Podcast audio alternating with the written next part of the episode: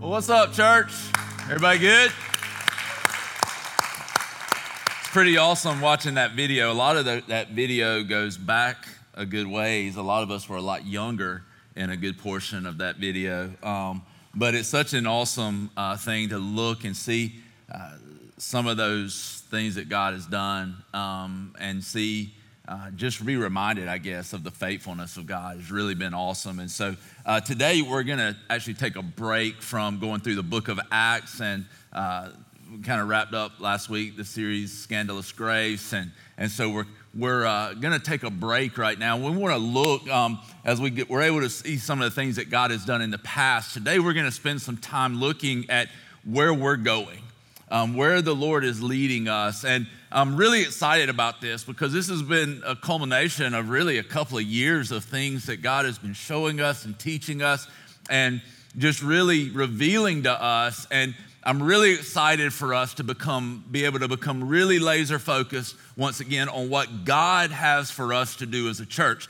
And this is not something that I'm going to do or a few people are going to do. This is something, if this is going to happen, and we believe this is God's heart because it comes straight out of Scripture, then it's going to be something that God does through us. Um, not one person, two people, a few people, but all of us. And so this is something that is really important for us to grab hold of and us to begin to run with. And we just sang a song. Um, called House of Miracles. And, and I believe that. I believe that God is a God who still does miracles. And we have seen that over the last 12 years. And I believe we're going to continue to see that as God continues to work through his people. And so, um, if you have your Bible or you want to follow along on your phone, whatever uh, your reading device is today, go to Genesis chapter 1. I want to read a couple of scriptures or verses here then we're going to jump over into Acts 1, um, read a verse there. I want to pray, and then we're going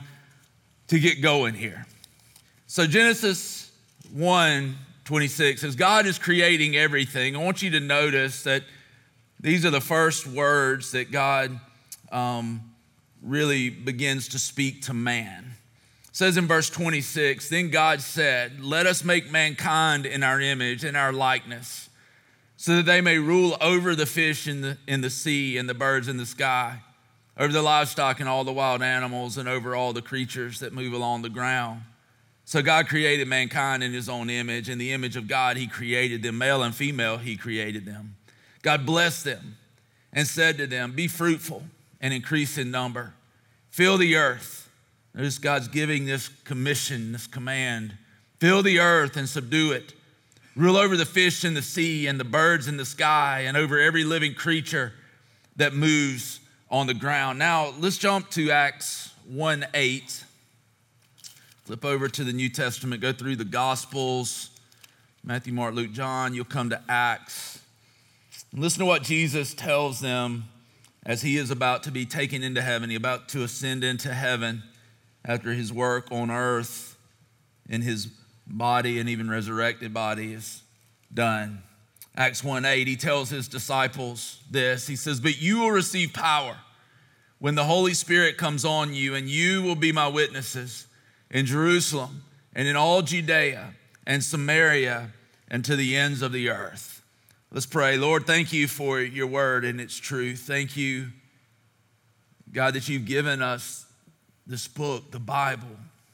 It's inspired that tells us a story of your redemption from the very beginning to the end, Lord. One story about one God who does incredible things for the people he loves, Lord. God, that you invite us into this story. You, you invite us in to be a part of this redemption story that still continues today, Lord miracles that still happen today, people who go from death to life, from uh, separated from you to reconciled with you, Lord, through the name of Jesus, through faith in Him. We thank you that that still happens today. And Lord, I pray that our hearts would be stirred today for your purpose, that our hearts would be stirred today for, for your story, for your mission for what you've called us to. And that, God, we would realize that we have a part to play in this. God, we thank you for it, that we get to be a part of your work. And we love you, God. Help this be clear to us today through the power of your Holy Spirit. In Jesus' name, amen. Amen. Um, I would bet, I don't have a statistic for this, but I don't know what, how good statistics are anyway, most of the time, but I would bet one of the questions, most frequently asked questions of children, like when people are talking to kids, one of the most frequently asked questions I would bet is, What do you want to be when you grow up? Right? Wouldn't you imagine that? What do you want to be when you grow up? How many of you can remember when you were little answering that question and can remember what you said you wanted to be when you grew up? You remember, any of y'all still remember answering that question and thinking about what you wanted to be? I wanted to be a baseball player. That didn't work out. Um, for many of you, the things that you said, I want to be like, that's not what you are today. It makes me think back to the movie Mr. Deeds. Anybody seen Mr. Deeds with Adam Sandler? And he gets to the end and he's like, What did you want to be when you grew up? And the one guy, he's like, I wanted to be a veterinarian. He's like, Well, what do you do today, sir? He's like, I own a, a chain of slaughterhouses. He's like, Well, you kind of went the other direction there, right? And so some of us have done that. Um, but we can think back to that. And that's a common question for children. What do you want to be when you grow up? Well, for me, I was still answering that question when I was 33 years old. I was 33 years old, and this is why we had gone through, I'd, I'd gone into full time ministry, vocational ministry um, as a youth pastor, had gone to another church for a while, went through pretty bad church experience, and most of us have one. Um, and when I came out of that, I didn't even know if I wanted to be in ministry. I'm like, I, I just kind of want to just go back and do roofing and like, you know, the, the roof doesn't cause like, doesn't talk back and doesn't have any problem. You know, like you just put the roof down and you're done. And so I didn't really know if I wanted to be in, in, in ministry, pastoring, doing this or not. And so Susan, my wife, she told me, she's like, you need to go get by yourself and you need to figure out what we're supposed to be doing. I'm like, yes, ma'am. So I went and I went away to the big city of Garfield, Georgia. You might know where Garfield is. You had to accidentally find it to find it, right? And, and so I go there and I spent a couple of days in a cabin. Later found out that the name of this cabin, they called it God's house. That's pretty fitting. And so I'm there and I'm praying. Literally, y'all, I'm 33 years old. My 33rd birthday, I'm probably two, three miles from the closest human being, sitting there on this porch with no job, no ministry. I got a wife and two kids at the time, and I'm like, I don't even know what I'm supposed to be doing with my life. And I'm sitting there on that porch and I'm praying, and I'm like, God, I don't know if I want to be in ministry. I don't know what I want to do. And I began to pray and, and just reading scripture. And, and it was almost like in, in this one moment, I could see inside my own um, heart, like my own spirit. And there was just this little flame that was still there. And I began to realize that that was this call to preach the gospel.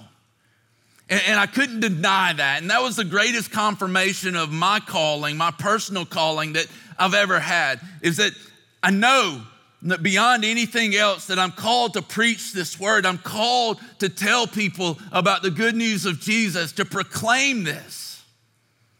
But as I continued to pray, I felt like the Lord began to speak to me about planting a church.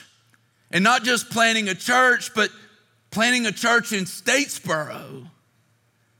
I'm like, God, I don't need to plant a church in Statesboro. The people in Statesboro, they know me.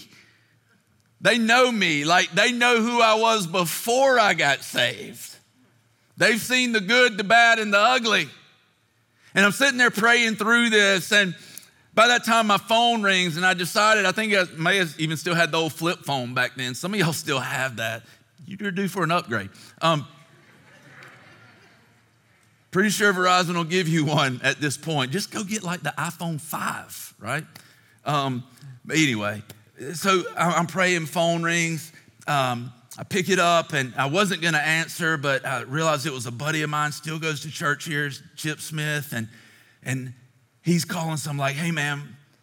He goes, what are you doing? I was like, dude, believe it or not, I'm sitting on the porch of this cabin, you know, long way from anybody, and I'm praying, and I feel like the Lord's speaking to me about starting a church in Statesboro, Georgia. And I know that sounds crazy. And he goes, I've been waiting on you. I'm like, wow, okay. So we began to pray. I went home. I told Susan, I'm like, hey, don't think I'm crazier than you already do.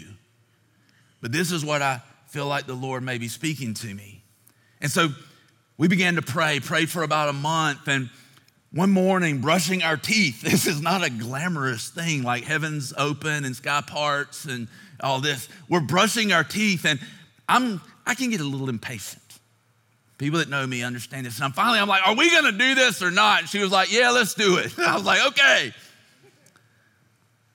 So we finished brushing our teeth. I go and tell a few people we're gonna do this. And we uh, finally get to this point where we start. And, and so we invited some people, and I want you to see a couple of pictures here so you can kind of understand where we're coming from. I want to give you a little history because many of you have never heard this stuff. Some of you are like, oh, I've heard it a hundred times.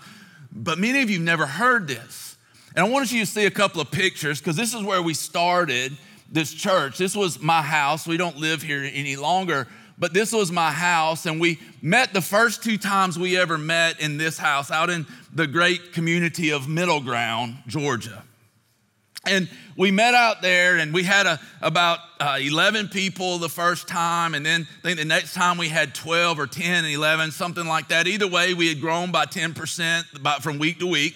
And so we were pretty pumped. We are like, hey, we're already growing, went up one person.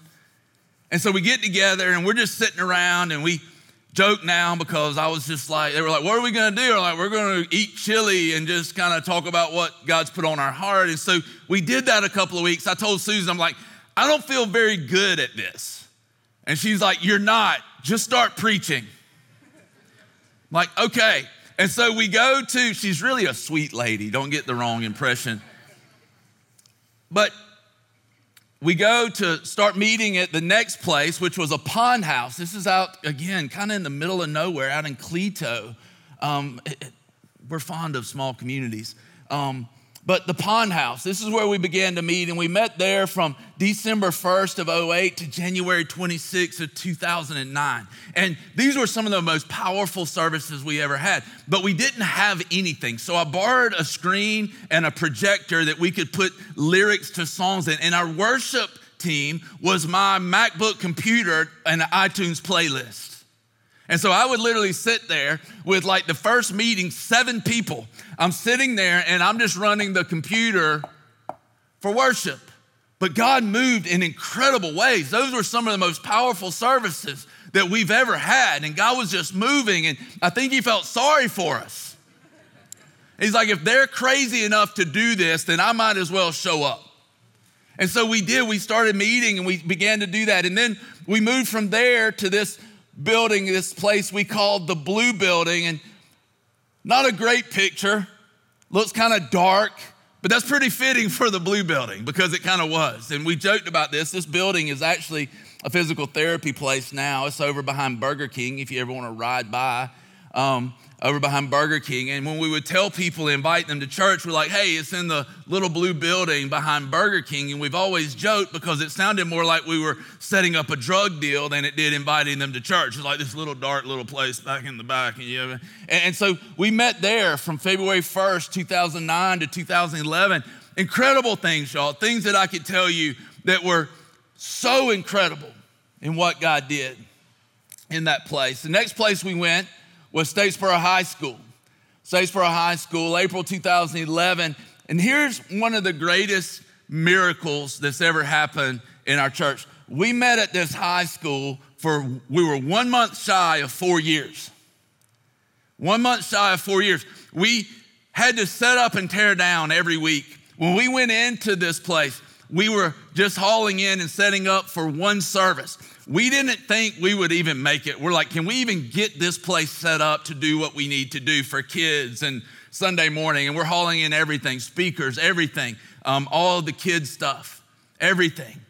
And for four years, we set up, we started with one. We set up, we not only set up one, we ended up setting up two for two services. That meant we got there at 5:30, 5, 5:30 in the morning. We left about 1:30. One of the greatest testaments of God's faithfulness was the faithfulness we saw in so many people who were willing to show up week after week at 5:30 in the morning and stay till 1:30. God did incredible things. I can tell you story after story after story. I'd love to be able to do that, just tell you all that God has done. I remember when we started this thing out and um, I struggled with it because it was in Statesboro. Like I said, people had seen the good, the bad, and the ugly. They knew me. I couldn't just ride in on a white horse somewhere where nobody knew me and be like, oh, I've come to save you. And so I wrestled with that, and it got bad. We started the church, and I'm still wrestling with this. And I'm like, God, I, I know that Jesus even said, like, a prophet's without honor in his hometown. This isn't going to work. And one night I'm laying in bed and I'm just laying there with the lights out. It's pitch black dark. And I'm just laying there. I'm like, God, you got to help me. I mean, almost to the point of breaking out in a sweat. And I'm laying there and I'm like, God, you got to help me, help me, help me. And in my mind, and this sounds crazy, I know, but in my mind and just in the darkness, I saw John 4 44. I'm like, maybe that's my answer. So I flipped on the lamp and I went to John 4 44, and I'm like, certainly God is going to help me with this. And if you go read John 4 44, it says, Now Jesus himself had pointed out that a prophet has no honor in his own country. I'm like, Told you. We're done. Call it off. I'm like, God, help. By this time I am sweating. I'm like, I've messed up bad. And God spoke to me as clearly as He's ever spoken to me. And He said, Brandon, if you're in it for the honor, you're in the wrong place. But if you'll let me have the honor, then you'll be fine. And since then, and even from the beginning, but this just made it even more clear, it's been all about Jesus. It's about His honor, it's about His glory. And I know some people, we got a new sign on the wall. And I know some people are going to be like, well, I knew it wasn't all about Jesus to start with. No, it's so much about Jesus that we're not to quit telling people about Jesus until every single person knows who he is.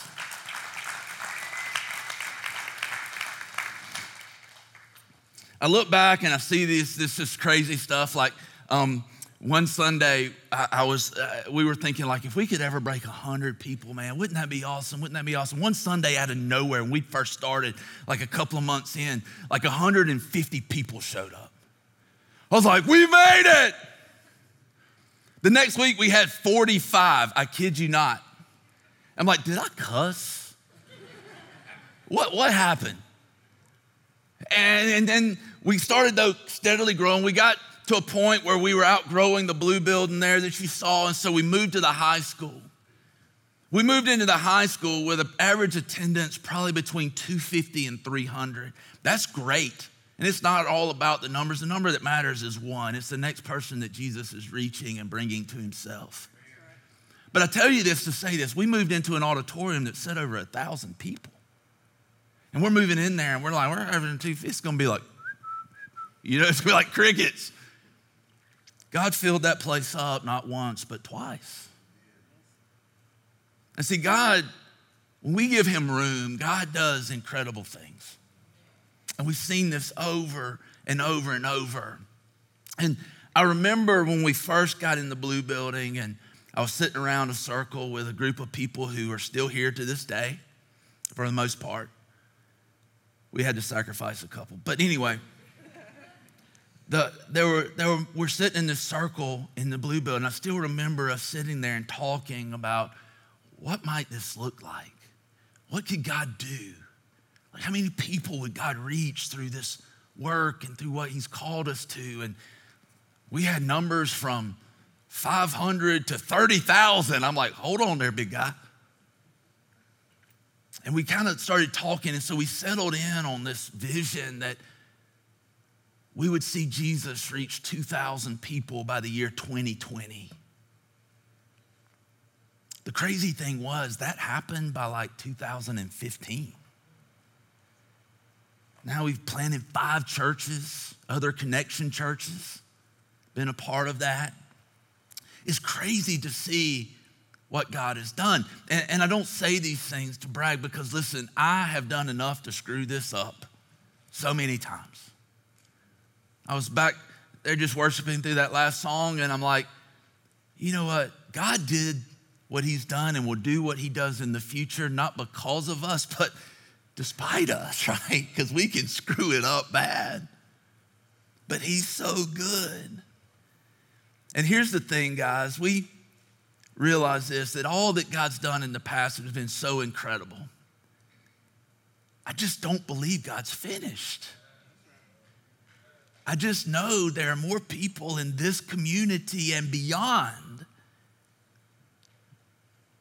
that He's going to do a miracle in their life like He's done in mine and in many of yours.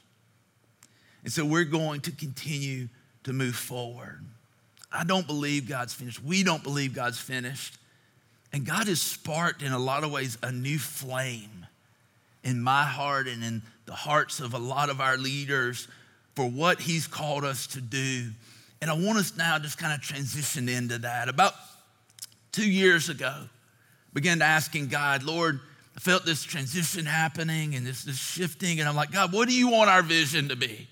What do you want our vision to be? Because everybody tells you you got to have a vision, you got to know when you've won, you got to know da da da da da. And I agree with that. The Bible even shows us that that vision is important. I'm like, God, what do you want the vision to be? I've been praying about this for a while, and I can tell you where I was when God finally kind of spoke to me and and really opened my eyes to what it should be. I was walking down the hallway where all our offices are.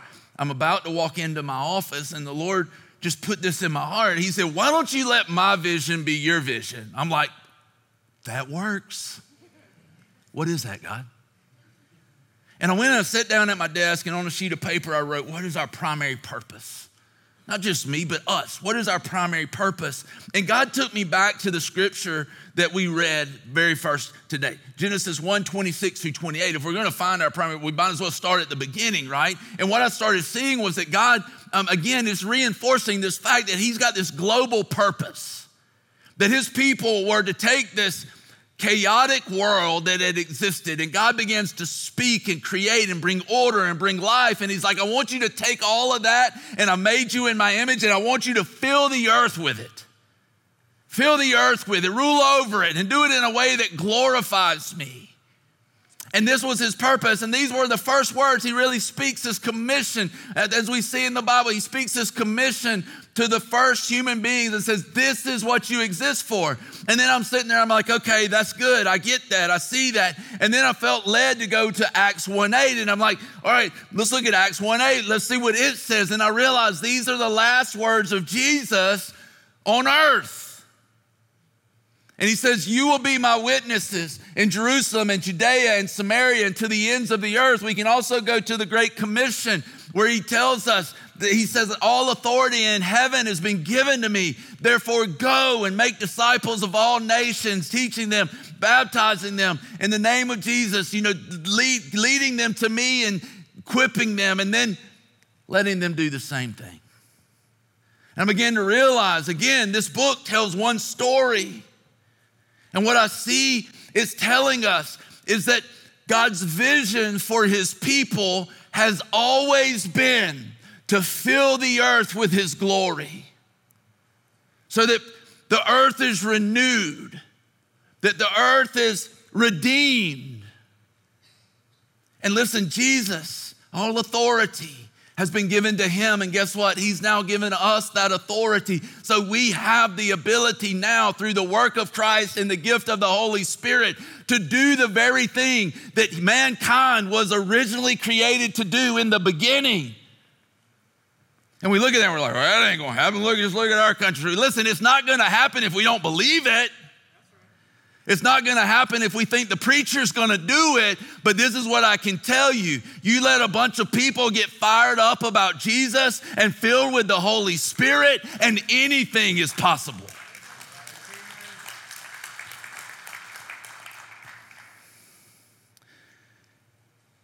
And this is the story throughout Scripture from the beginning to the end. And we finally get to the end of Revelation, and everything is restored back to what it was intended to be in the beginning. And, and it's incredible to see. One of the passages of Scripture that has been so powerful for me is Habakkuk 2.14. And in that passage, um, God is speaking through Habakkuk, and he says this this is not a might, a maybe, a could be. God says this the earth will be filled with the knowledge of my glory as the waters cover the sea. Not maybe, not could be. God says, I'm telling you this. I, am promising it on my name, on my character, on my power, on my sovereignty, that the earth will be filled with the knowledge of the glory of the Lord as the waters cover the sea. And what that tells me, guys,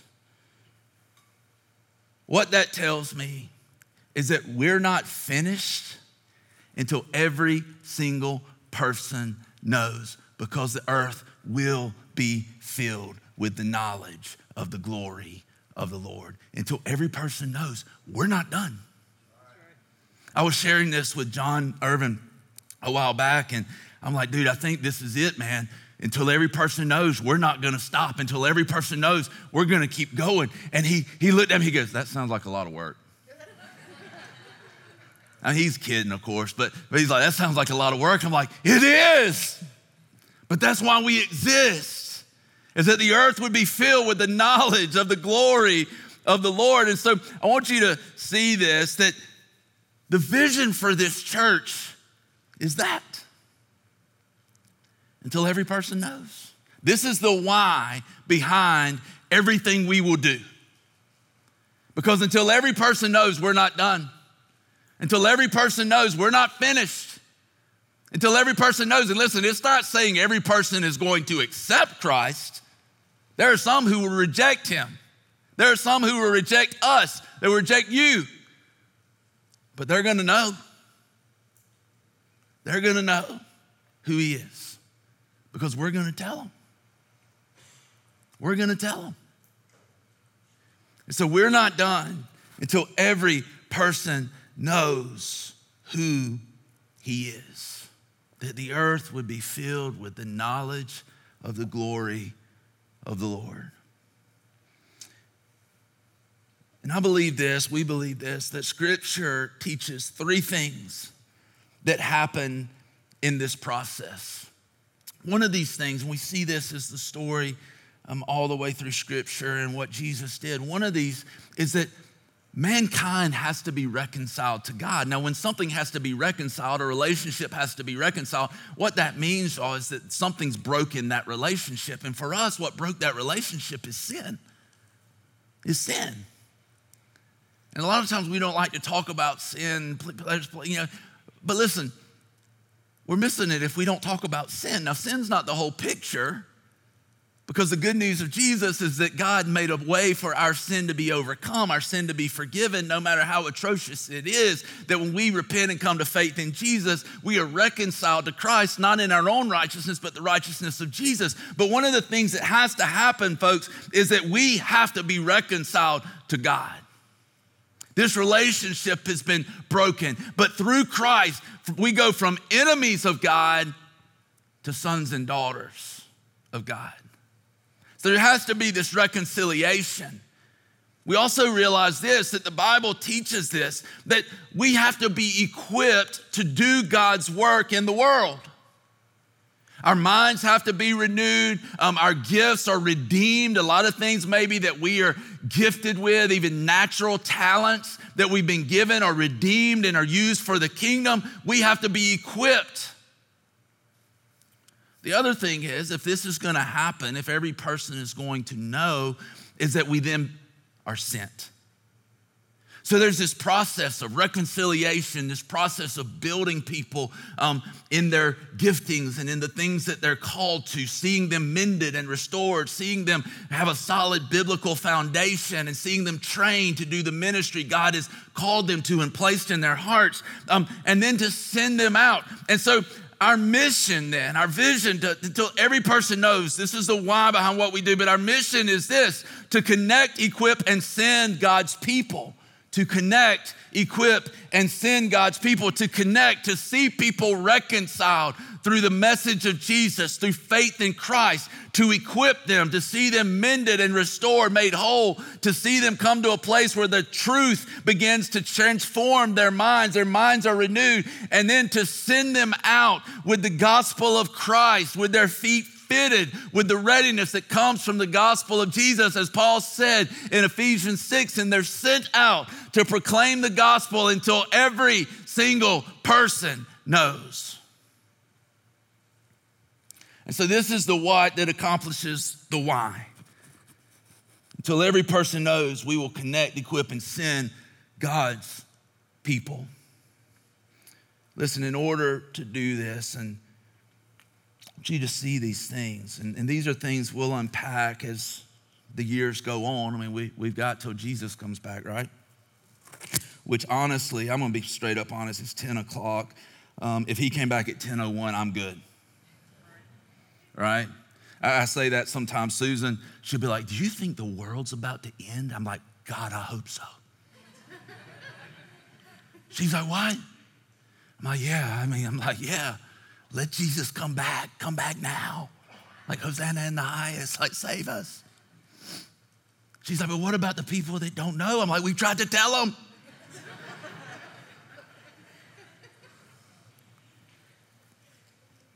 and so Here's, here's the thing in order to connect, equip, and send, we are going to be a church that, one, will always demonstrate and declare the gospel. We'll always demonstrate and declare the gospel. I want you to write this down if you're taking notes, if not, just, just somewhere within your Bible, something. Go read Acts 2 42 through 47. This is what's happening in that verse in that passage of scripture. In Acts 2 42 through 47, what we see happening is there is this incredible declaration and demonstration of the gospel. And when you get to verse 47, this is what it says it says, And the Lord added to their number daily those who were being saved. We will be a people, a community that, that, that will demonstrate and declare the gospel continually. We'll also be a people who equip and encourage people. We're going to be a people who do this. If you go read Ephesians 4, 11 through 16. Ephesians 4 11 through 16. I just want to read a part of this. It says, So Christ himself gave the apostles, prophets, evangelists, pastors, and teachers to equip his people for works of service. This is one of the things we're going to be about. We have more opportunities right now, and you're going to be hearing more about these right now to be equipped, to be encouraged, to do what God's called you to do than we've ever had. Things like Close the Gap, which you'll hear more about. Things like, um, uh, uh, the welcome class, you're going to hear more about heart and soul. You're going to hear more about connect groups, which a lot of you've heard a lot about. You're going to hear about these things in the future, but being equipped and encouraged to carry this forward. The next thing we're going to do is set apart and send out. We're going to set people apart and send them out. We've seen this happen, but it's going to happen more frequently. I believe this that God is going to put it on people's hearts to, to go. It may not be going to North Africa, but some of you will. Ah! And probably the person in here is going, I ain't going to North Africa. You're going, right? It's always the person like, I will not go to North Africa. I ain't lost nothing in North Africa. Right? But some people will. Some people will. Acts 13, verse 1 through 3, is the account of where they're praying and worshiping and fasting. And the Holy Spirit speaks to the church in Antioch, his town there, and, and, and this church. And he says, Set apart for me Saul and Barnabas for the work that I've called them to. And they lay their hands, they pray, and they send them out. People, that is part of what the church is here to do. So we will demonstrate, declare, equip, and encourage, set apart, and send out people. And we're gonna do this through four things. Now, we've always been a church, we've always focused on four things. You start trying to do everything, you'll do a bunch of stuff, but you won't be any good at any of it. And the, the church has kind of adopted this Walmart mentality like, we're just gonna have everything. And it doesn't work real well because you can't do everything. And so we're gonna do four things the first one is we're going to have worship gatherings.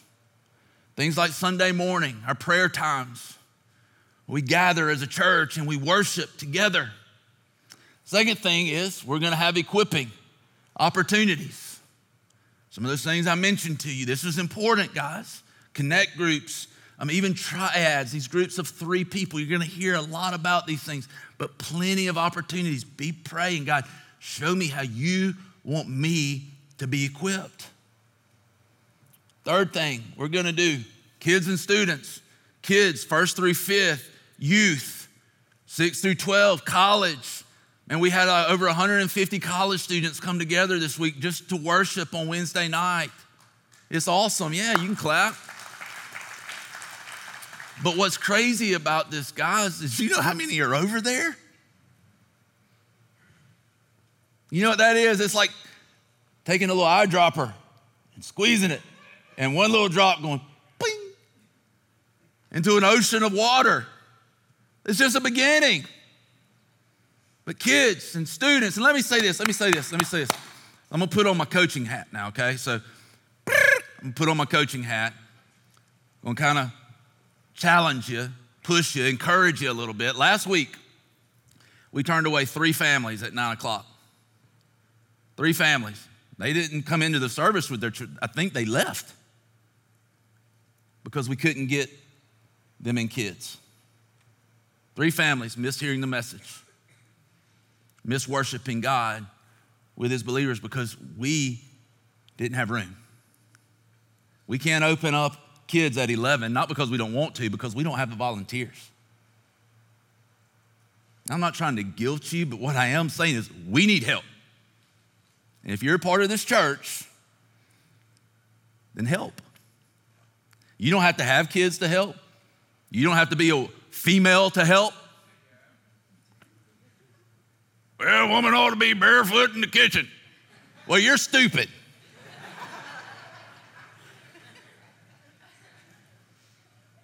Look, we need men. Men are awesome. The kids love to see men in there. They need to know men love Jesus too, right? So help. Help. Well, I need to pray about it. Okay, now help. You had time. Right? We need help. And you can help. Well, I don't know about kids. Well, I didn't either, and I got three of them. It turned out all right. So help. But kids and students, the fourth thing we're going to do is we're going to continue planting churches. We're going to continue planting churches. And understand this now, we need to redefine our definition of a church. A church is not just this, right? A church is a gathering of people. So when we helped someone go to North Africa, they went with five other people. That's six believers in North Africa where there was no church. Guess what? There's a church in North Africa now. Why? Because there are believers gathered together. You know what? A church may be, it may be 12 of y'all going across town to a, a, community of people that need Jesus and beginning to minister to them. It doesn't mean you've got to have a website, branding, and all that stuff. It means there's a group of people, and when you're a group of people, you are the church. It may mean the four of y'all who are saying, I'm not going to North Africa. Y'all don't even know each other, but you're going to meet and you're going to go to North Africa. Guess what? You're the church church planting. I do believe we'll continue to plant, just like we planted Vidalia, Dublin, Millen, Savannah, and Athens. I believe there'll be more of that. There'll be a lot more of that. I believe that. But that's not the only type of church planting that we're going to be about. And so, those four things worship gatherings, equipping opportunities, kids and students, church planting those things are what we're going to be about. And listen, I know this is a lot of information, guys. Go back and just put this on when you go to bed at night, pop in some earbuds and, and just listen each night because I am the cure for insomnia. And it will put you to sleep really fast. Had somebody tell me that one time. They were like, you know what, man, I've been having a hard time sleeping. I started listening to your messages as I went to sleep. Bam, I'm asleep. Thank you.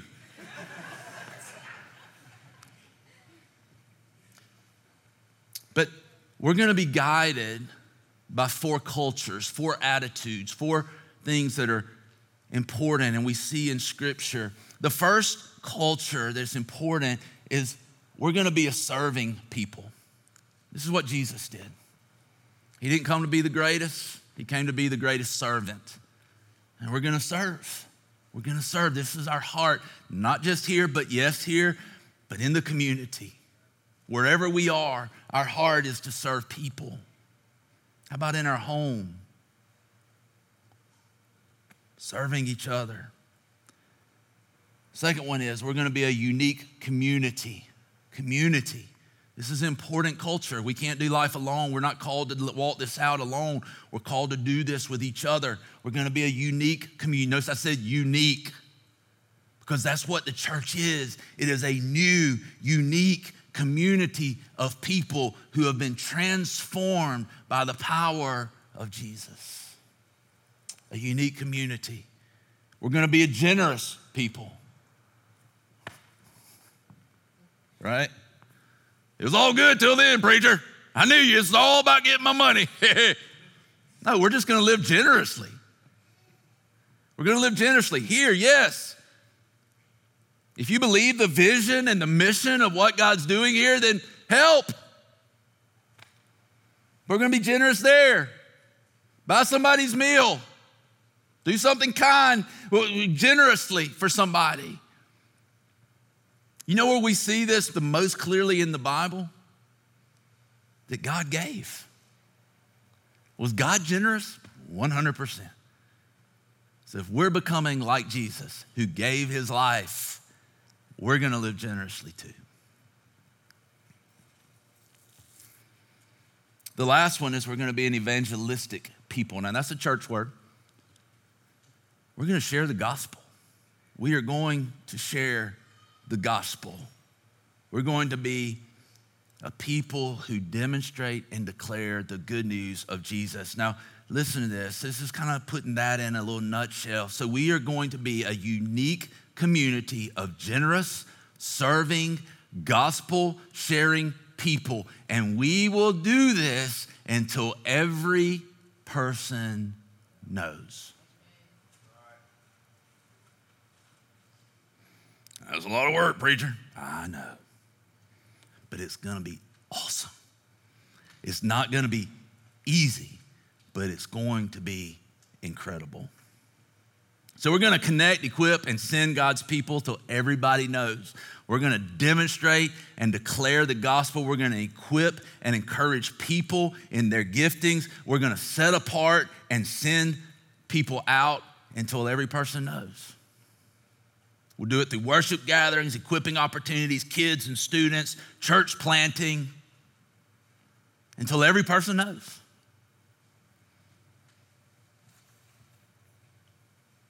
And listen, the way this happens is by us leaning into God. In our own strength, it's not going to happen. But through Christ, through the power of the Holy Spirit, all things are possible. And we know that this is God's purpose. You know, we, we talk about until every person knows being the why. But why's the why? What, like, what's the why behind why I want every person to know? I want to go to one last passage of scripture in 1 Corinthians chapter 1. And in this, Paul is dealing, the Apostle Paul wrote this to the church in Corinth, and he's dealing with an issue of division.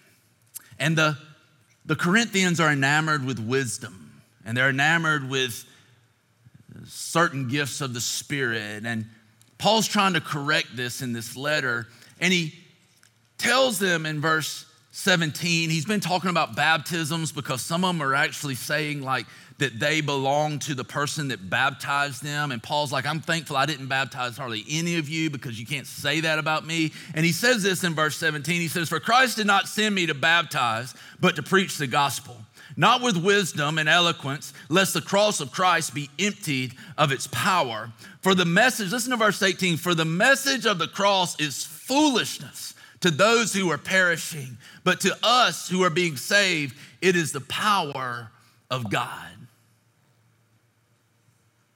If you go over into verse 6, verses 9 through 11, Paul lists out a bunch of sins sexual immorality, drunkenness, all these different things. And he goes, But that is what some of you were. He says, But you've been washed. You've been sanctified. You've been justified. He's saying that's what you were, but that's not what you are.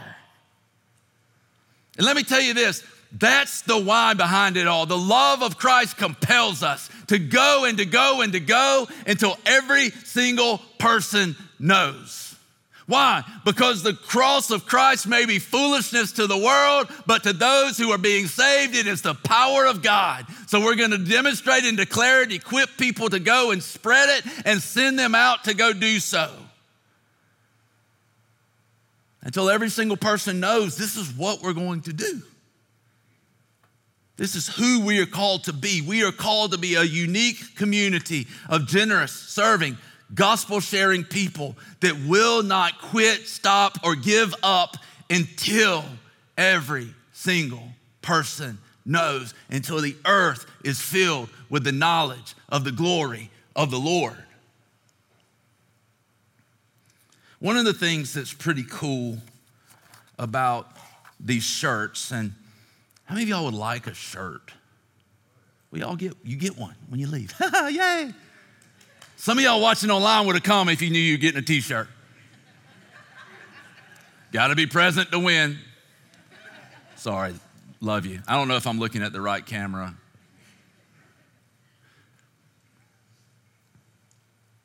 But one of the cool things, and Lindsay Callahan, who is awesome, designed these shirts. And one of the cool things about it is the little squiggly lines in the letters. And obviously it says until every person knows. But what's cool about it is inside these lines, it's not like to look like a zebra, okay? It's a fingerprint.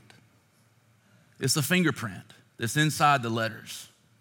And what's so cool about this is we think about this being such a huge thing, like until every person knows, every person gonna know. You know how they're gonna know? One person at a time one person at a time.